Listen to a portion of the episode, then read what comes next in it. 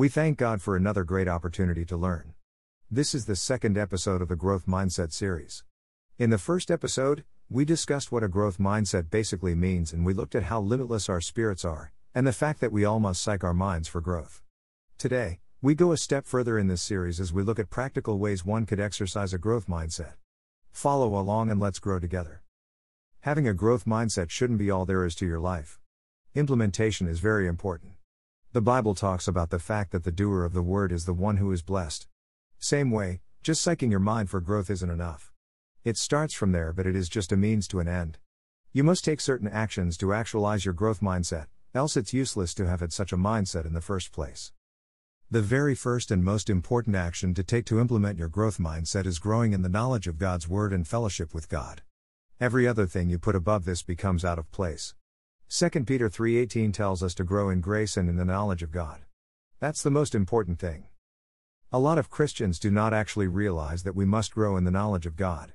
All they know about God is only what they have heard around or the popular things that everyone knows.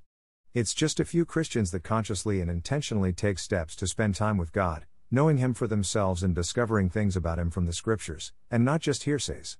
If there is any growth at all to grow, this is where it begins from. That is because, first of all, the beginning of all things ought to be God, else nothing good can come out of it. John 15:5 tells us, we can do nothing without Jesus. That's why it's important to first of all grow in his knowledge. Else, our growth mindset is just another leap into carnality. Our greatest concern in the affairs of growth should be in the growth in his word and fellowship with him.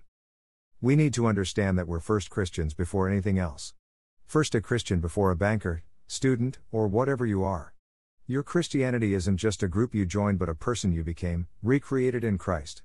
The very day you genuinely accepted Christ and declared Him your Lord, you died and you received a new life and personality which functions in the confines of Christ. 2 Corinthians 5:17.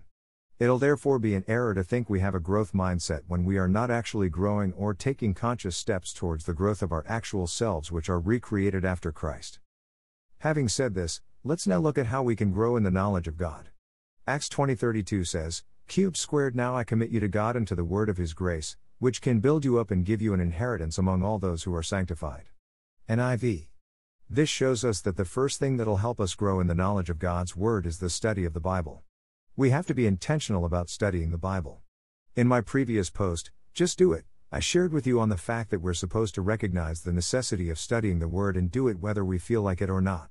It'll help us grow, building us up to receive an inheritance among God's saints. The second way is to pay attention to our men of God. Jeremiah 3:15 tells us that God has given us pastors who will feed us with knowledge and understanding. Knowledge and understanding are two things that enhance growth, so God specially gave us men of God to achieve growth in the lives of we as children. Ephesians 4:14 also talks about how men of God were given so that they would help us get to that point where we're no longer infants in Christ. It's important, therefore, to note that these are people that God has specially given us so that we can grow. We would only rob ourselves of this opportunity to grow if we disregard them and pay no attention to them. We have to pay attention in church while they minister to us in church and even deliberately reach out for their podcasts and other broadcasts to watch or listen in order to be blessed and grow. Another very important way is to deliberately read Christian literature like Christian books, devotionals, and even blog sites like the Kinkles blog. These resources are also there to ensure that you're getting access to useful information that will help you grow and become a better version of yourself. That is why it is important to subscribe to this blog so that you don't miss out on anything that is posted here, for the sake of your growth. Intentionally log on to this site and read blog posts or listen to the audio podcast versions of these blog posts on anchor.fm slash Caleb Bamfo. You can also download various Christian ebooks or buy hard copy books and read them. These will help you grow. It's sad that for most Christians, these things that are supposed to help us grow have been viewed as mere religious obligations. So a person reads their Bible, not with the intention to grow but with that of just fulfilling a religious obligation. This makes them miss the true essence and benefit of the Bible, the words of a man of God, or the information in Christian literature. Now that you have learned to have a growth mindset, see them no longer as mere religious obligations but rather as materials for your growth. That's how you'll make full use of it. Talk of fellowship with God too, it's basically spending time with God, enjoying His presence, and He enjoying yours too. This is achieved through personal prayer and worship times and fellowship with the brethren through church meetings and the like. Iron sharpens iron, so as we spend time with God's people, We have the chance to grow and be inspired towards godly living. I have spoken a bit about fellowship with God in my posts Making Your Prayer Life Work. You can read it, if you already haven't, to see how personal prayer is important for the Christian. I believe this post has blessed you.